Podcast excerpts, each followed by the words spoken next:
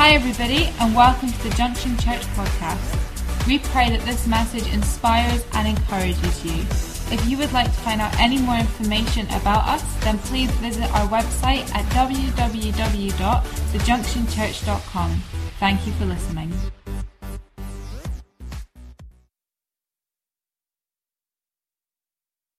We're carrying on our, our uh, extra mile series, and um, I, I want to speak about this morning about the spirit of might and counsel. It says in, in, in Isaiah chapter 11, um, the prophecy of Christ, um, that, that um, the Spirit, uh, in Isaiah 11 2, it says, The Spirit of the Lord shall rest upon him, the Spirit of wisdom and understanding, the Spirit of counsel of might, counsel and might, the Spirit of knowledge and fear of the Lord.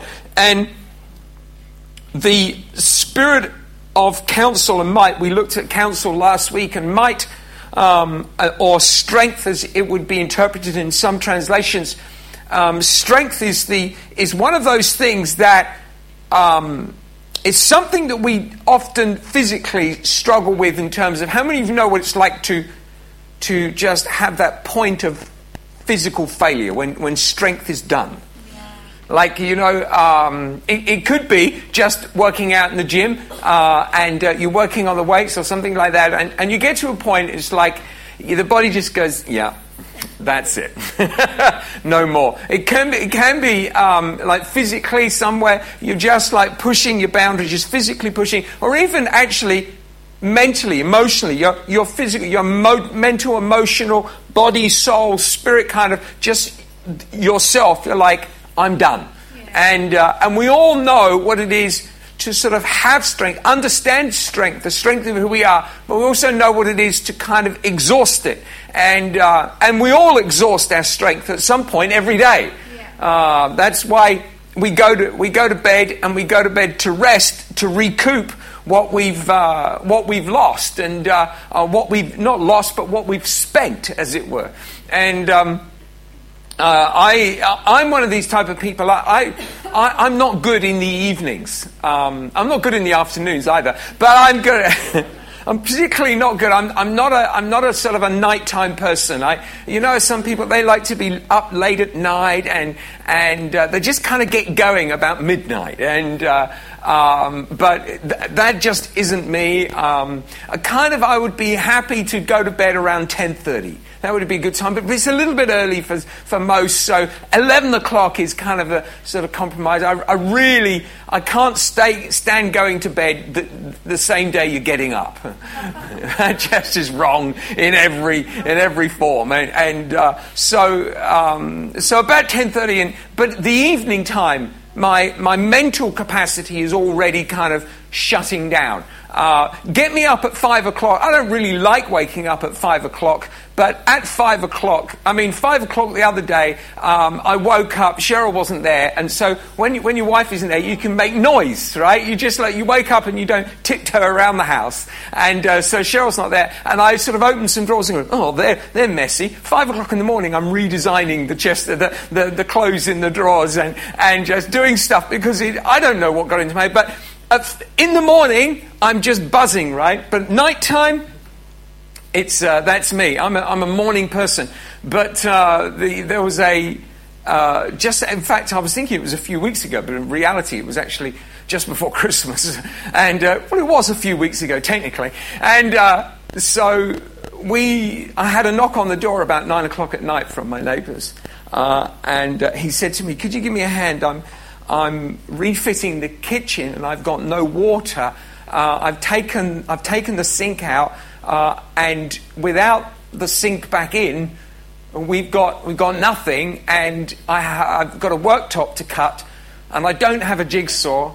Uh, and I don't, and I've got all the tools, right? Because I make furniture and, and uh, um, so I'm like, okay, come on then. So I'll go to my workshop, I grab all my saws and my drills and everything that we're going to need for the job, and I go in there and, and uh, we cut out the space for the, for the sink. But it's well past my best time.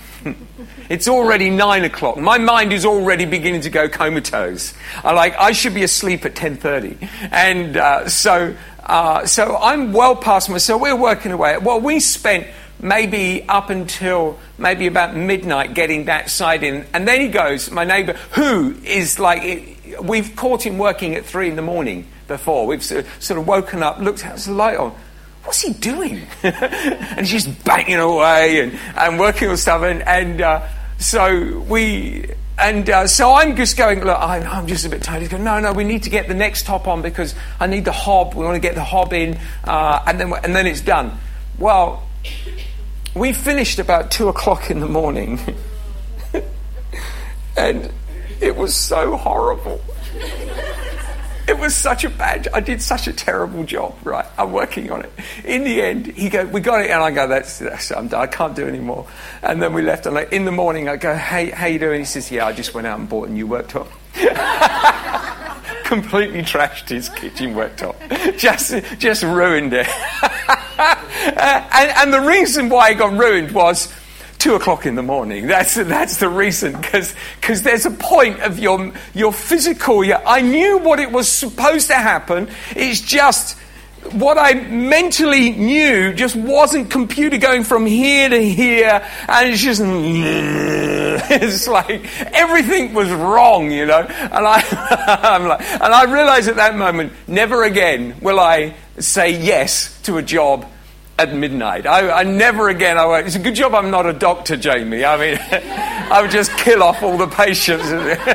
it's like what you need is a chainsaw, and and uh, so it's just this sort of mind just doesn't work uh, in those wee hours, and and it was a complete physical mental kind of just collapse and and there have been many moments i'm sure you all know those moments when you're like I don't have any more.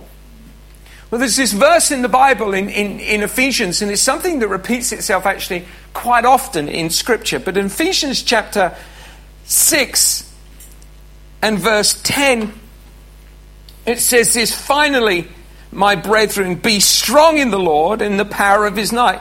Put on the whole armor of God that you may be able to stand against the, uh, against the wiles of the devil.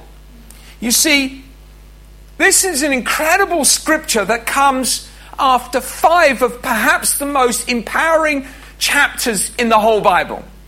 Ephesians 1 to 5 will give you the most in depth revelation on your identity of who you are in Christ, the identity of what Christ has done for us, the victory that he has achieved over Satan, who we are as a church in Jesus Christ, who we are in relationship to one another, and how that reflects in our relationship with Jesus Christ. It is the most empowering five chapters, and, and I want to encourage you if, you if, if you're struggling with anything, just read Ephesians, right? Because it will constantly fill you with the most extraordinary words, which are constantly expounding your understanding of revelation of who we are. And then, all at the end of that, he says, finally, be strong.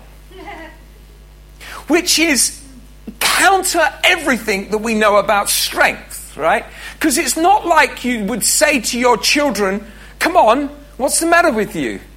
Be strong, just lift it up. Have you ever seen a kid like when kids when they're trying to help you with the shopping bags, you know, and you, have got this little kid and you wish they wouldn't, but it's cute, right? And and you don't want to discourage them, so there like that, and everything's falling over the floor, and it's entertaining, but they don't have the physical strength. So you would never say to a child, "Be strong." What's the matter with you? because we know that strength is something that is achieved through discipline and the process of growth. It's the application of daily, giving yourself to, to, to exercise, giving yourself to, to physical things gives you physical strength, giving you the, the, the discipline of mental process of just mentally just giving yourself that um, giving yourself that mental discipline of reading and, and applying yourself gives you, gives you a, a mental kind of physical, uh, mental strength. Uh, and, and applying yourself, your heart to, uh, to one another and your heart to the things of God gives you an emotional strength. And so the, these are discipline, and these are things which happen over time. Right? So at no point is there possible to give a command But the Bible only ever says, be strong. Doesn't ever say, become strong. Wow. So it gives us this problem because how do you be something that you're not? And so, what I want to do this morning is, is have a look at what it means to be strong. And the key thing in this verse is not the word strength. We're looking at strength and we're thinking, how, how do I be strong? I mean, how do I, if I know there's nothing worse than the feeling of needing to be strong when your strength is already gone. Yeah. You, you know what I'm talking about here? When your strength is already gone and you, you, you're looking at the work that you need to do and you think, I, yeah, I don't know how I'm going to do that. Um, I'm in the process at the moment of um, cutting back our 100 metres of hedge that we have. And uh, they haven't been cut back for a while, not sort of properly. And, and uh, so uh, me and Boaz did, the, um, did one sort of hedge. It, it was about sort of 30 or 40 metres. And then we came back and we started cutting, cutting the hedge on the other side, hence the scratches and the, and uh, it, this hedge is, is, is, um, was grown by Satan.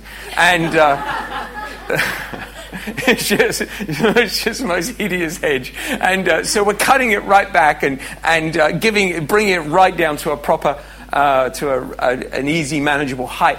And uh, we're working on it. And we got to about four o'clock in the afternoon, yesterday afternoon. We got to a point and we've got uh, we've got reciprocating saws. I've got a chainsaw, but I don't like using it because I always feel like with a chainsaw, it's really what it, all the time it's on, it's saying to you, I want to kill you.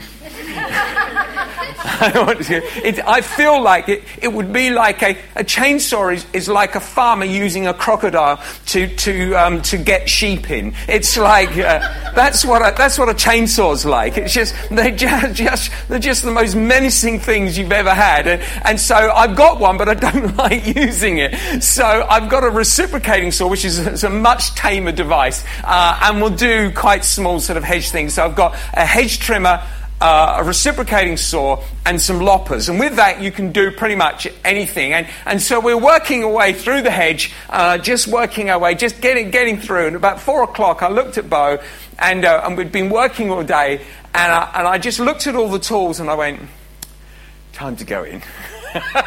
it's only four o'clock in the afternoon. You've probably got another good two hours of work time. But, but I knew that from experience of my neighbour's kitchen where I, I destroyed their worktops is, is that, is that the, there, there's a point when you just know that you don't have the strength to keep going. And, and, and, uh, and so you have to pull it back. But here's this scripture, and he goes, Be strong. And so when we look at that, we look at the, the verse and we think, where do I find strength from? But the key to this verse isn't the word strength. The key is this little verb, be. Be strong. And be means simply to exist. It is your point of existence. It's the identity of who you are. Be. This is who you are to be. You are to be strong.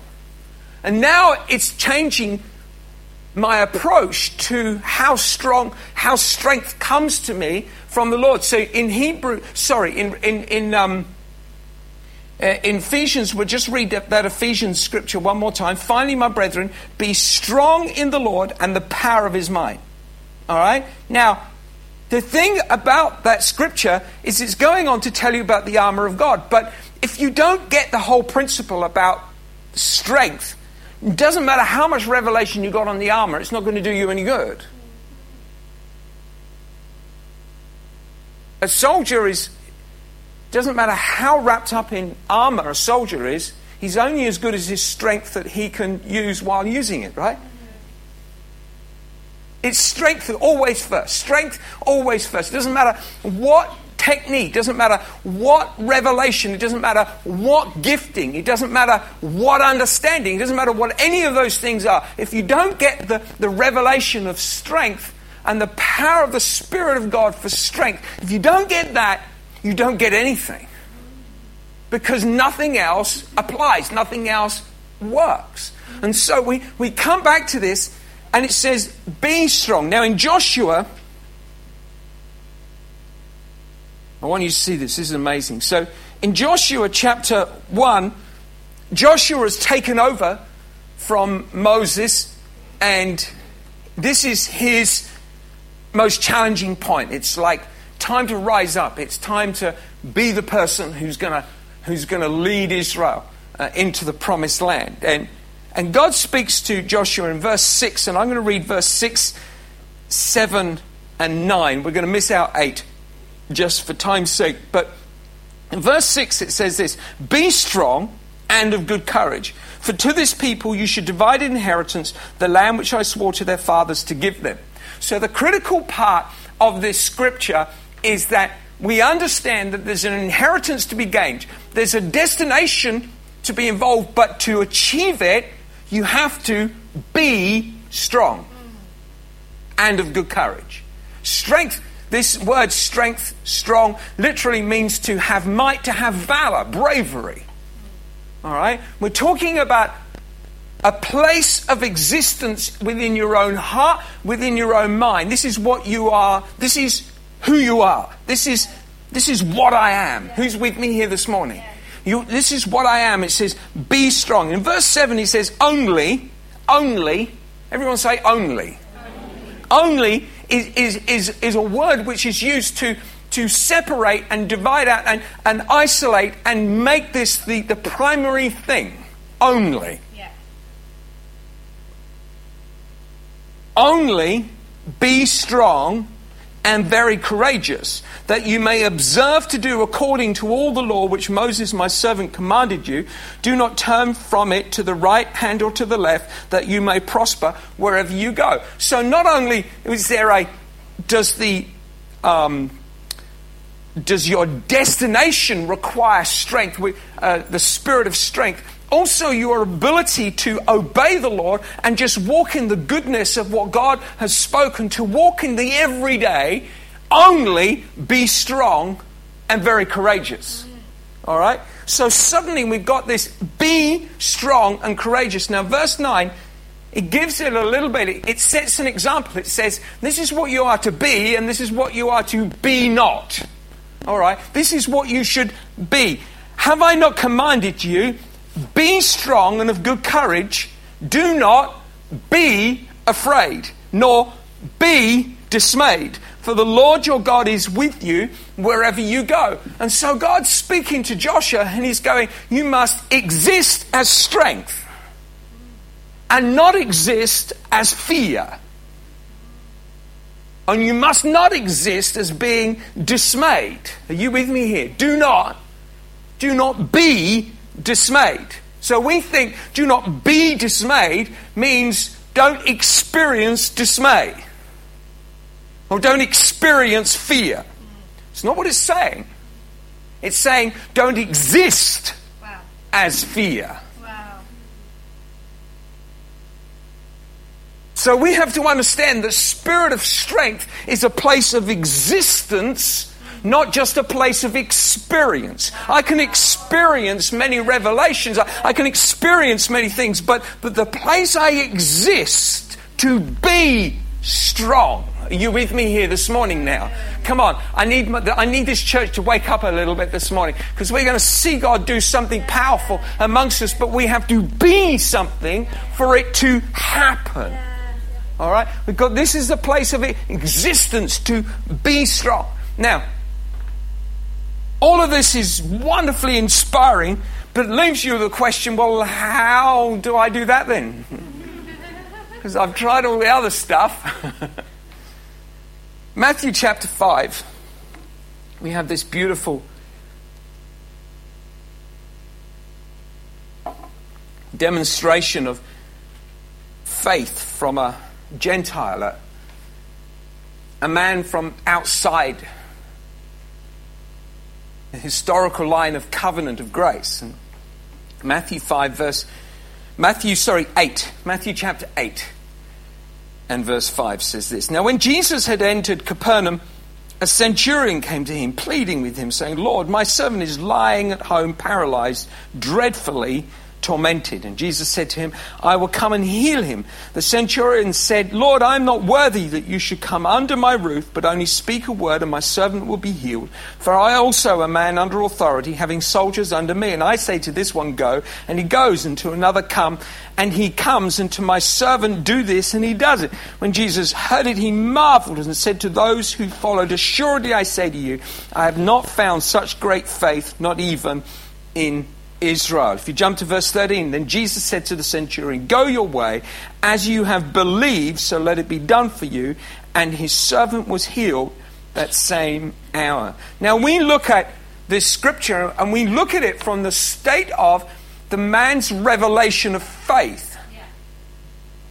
But I want you to see it from the, the understanding of his existence, what he's living in. Right? Now, a centurion is a man with guess how many men under him? About a hundred, right? The clue is in the name, right? So he's got about at least a hundred men. He could have had several hundred men. We don't know. The, the, um, they would have had a, a, whole range of centurions, and, and uh, we, we don't, simply don't know that. But what we know is that he had many men under him. We know that he had servants uh, by the nature of his conversation. Uh, and we know that he had great command and authority. Now, here's the thing about centurions you, you, you don't get to that place because you're cle- just clever or you're inspiring speaker. You get, you get into that place because you're really good on the battlefield uh, and you're, you're probably quite efficient at killing people and leading other people in the same manner. right? So we're talking about a, a hardened killer, uh, a leader of men who, who has, who's uh, walked in, in just sort of the, the sort of integrity, the honor of battle and, and all of those kind of rather bloodthirsty, macho, yeah, but in sort of, sorry, he's, just, he's a man. And not only that, he's a Roman. The Romans were the conquerors of the world, and, and, and they were proud of that. He was a very proud man. He, he would have come from a very proud tradition. And, and, and in, in that environment, you, you never got to the top of the pile by being a little timid or a little unsure of yourself. You got eaten for breakfast if you had that kind of mindset. And so, and so here's this incredibly brave, in a place where they are the conquerors, the dominators, the strong ones. We know better. We have a better way of life. That's why we're taking over your little place uh, on this planet and we're going to, we're going to bring our way of life and, and impose it upon yours so that you will make our way of life even better. And so the, you've got this mindset, you've got this approach, but here is a man with, with, with all of that historical, with all of that framework, that history, but he is completely broken because of his relationship with a servant who he clearly loves, who's experienced something of which we know not why or how, but suddenly, obviously, it's uh, this man has become paralyzed, he's tormented, he's clearly in pain, um, he's, he's, um, so, and here is a man who's suddenly finds himself incapable and without strength. It's the only reason he would have gone to Jesus because he couldn't fix it. Because he is the fixer of things. He is, he's a classic sort of archetypal man, right? Men, we like fixing things. And we don't like asking for help if we can fix it. The only reason we ask for help is, is when we can't fix stuff. Yeah. And, and we have to get help. Um, otherwise, even then, we don't like asking. It's like, you know, um, if I don't ask, if I don't have to ask for help and I still haven't fixed it, um, but if no one knows I haven't fixed it, then it doesn't matter. I'm not asking for help. So, so it, it's like people will, men will particularly, will not ask for help unless they have to have it, right? Yeah. It's, a, it's a revealing of their inability to have that internal strength. So here is a man who, who would be typify all of those classic sort of stereo uh, type characteristics. And, and here he is, and he can't fix The one thing that he needs fixed, he's incapable of doing that. So when he goes to Jesus, he isn't strong. He's broken. Right? He isn't strong, he's broken. That's kind of how we are when we're facing an issue where, when we need faith. We often need faith, not at point of our strength, but point of our brokenness. That's why we need faith. We need it because our brokenness is revealing a situation that we can't deal with. So we feel incapable. We feel broken. We feel restrained. And what happens is this is that the, the centurion comes, and the moment he meets Jesus, he gets to a point, he just has this revelation. We don't know whether he, he thought about this on the way. I suspect it came to him as faith does. Right? I suspect that it came to him as faith does, as revelation comes. It's in the moment, it's in the walking, it's in the journeying of going towards God that, that things drop into your heart. We don't start with an understanding, but we receive the understanding in the journey of pursuing God. And so what happens is he's, he comes to Christ, and here is, and he, but he gets this revelation, but he gets it because instead of in his brokenness, instead of being broken, be strong. Are you with me? He's already broken. So he doesn't go, God, please. And you look at all the others, the servants, the, the, the, the, the, leaders who will come, Jesus, please come to my house. Please, please come and heal them. Please come and heal. They're broken and they're speaking from their brokenness, right? Here's a broken man, but he's not speaking from his brokenness. He's speaking from strength because he's existing in that place. He just put, just put himself in a place of existence. And I think he would have understood by the nature of his lifestyle and the demands that are placed upon him that even when he feels broken, there is a place you have to exist and exist, and it's called strength. So he carries weakness with him. He's still weak. He's still broken. He still can't fix it. He still doesn't have the answer. He still doesn't have any revelation or knowledge. He doesn't know how any of these things work, but he sees Jesus Christ and he knows that in Jesus is something that he can do. So in that place, in the shadow of the King, in the shadow of the Almighty, he knows he can be something that he isn't. And he comes to Christ and he just speaks it out. I'm not a man worthy for you to come under my roof. Say a word. Yeah. What's he speaking? He's not just speaking faith, he's being courageous and full of valor. He's coming out from a different place. He's not speaking of his weakness and his brokenness. He's speaking of, the, of what Jesus is ministering to him because he's in the shadow of the King. Yeah. He's getting revelation here this morning. And so, what we have to understand is, is how to be, how to put ourselves in this place. He says, let me finish with this. It's because, you know, it's the great paradox of the kingdom. The kingdom of God is always a paradox. If your life is a paradox, you know you're in the right place.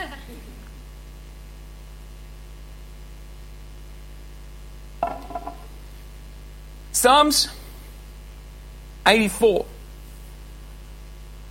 Psalms 84 is one of the, it's just, it's beautiful, one of the beautiful Psalms.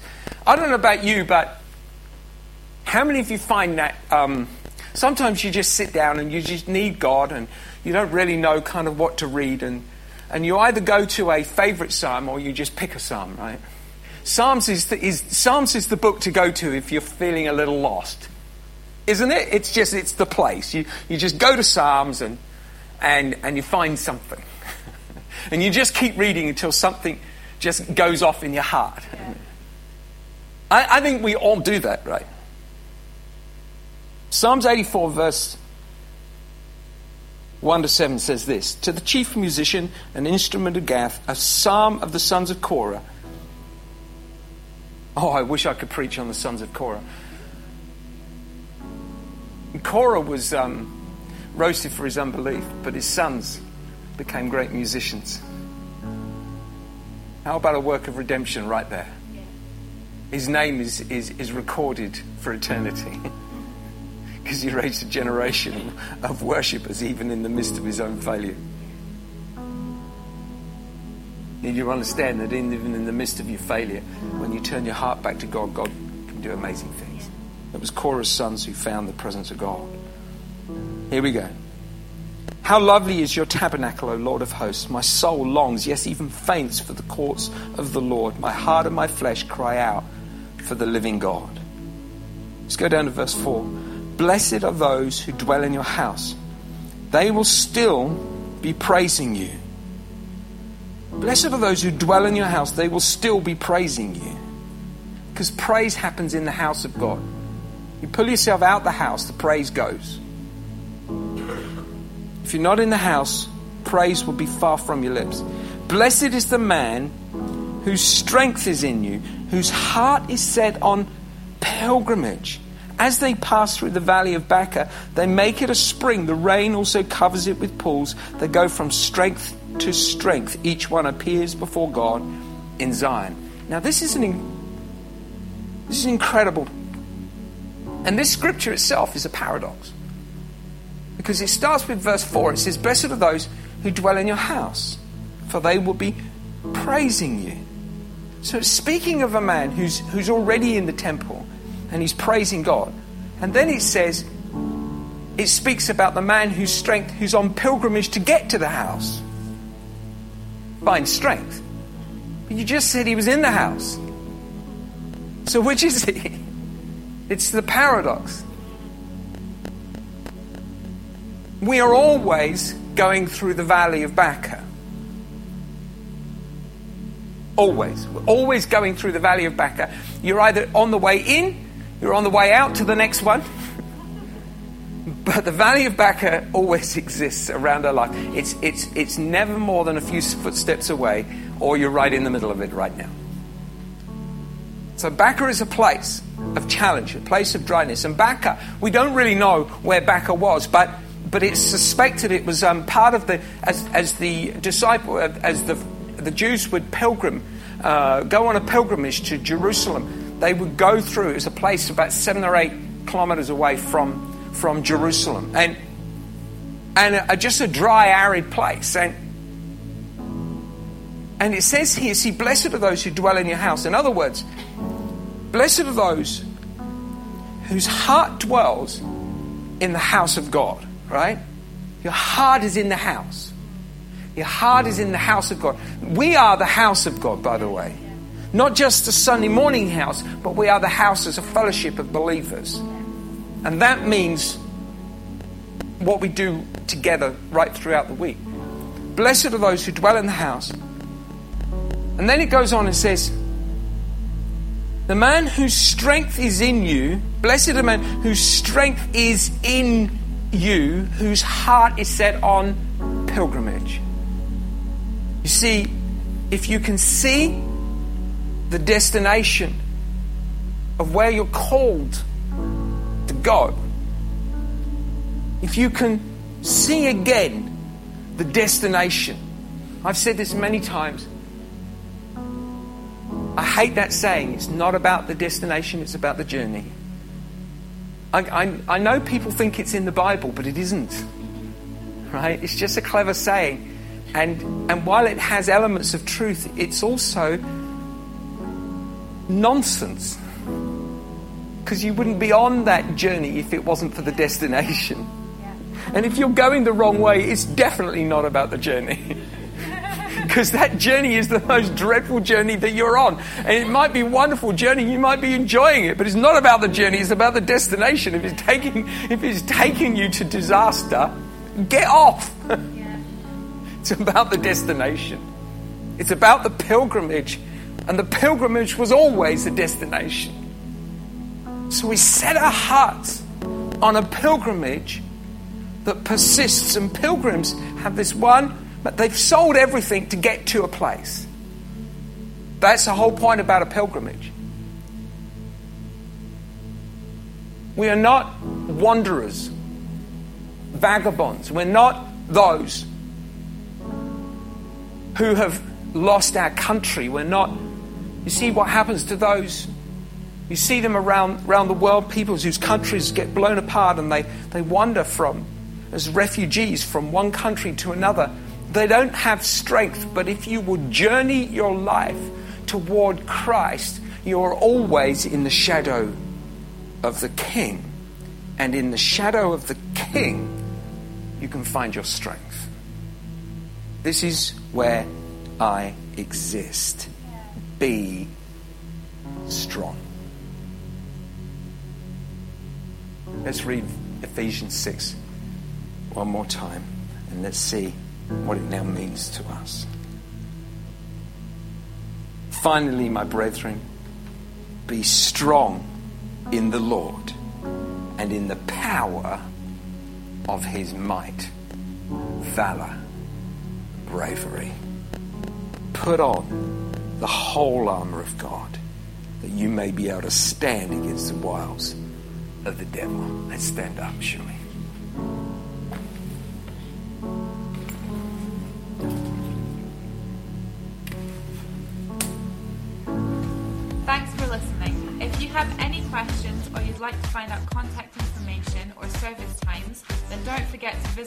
Website www.junctionchurch.com.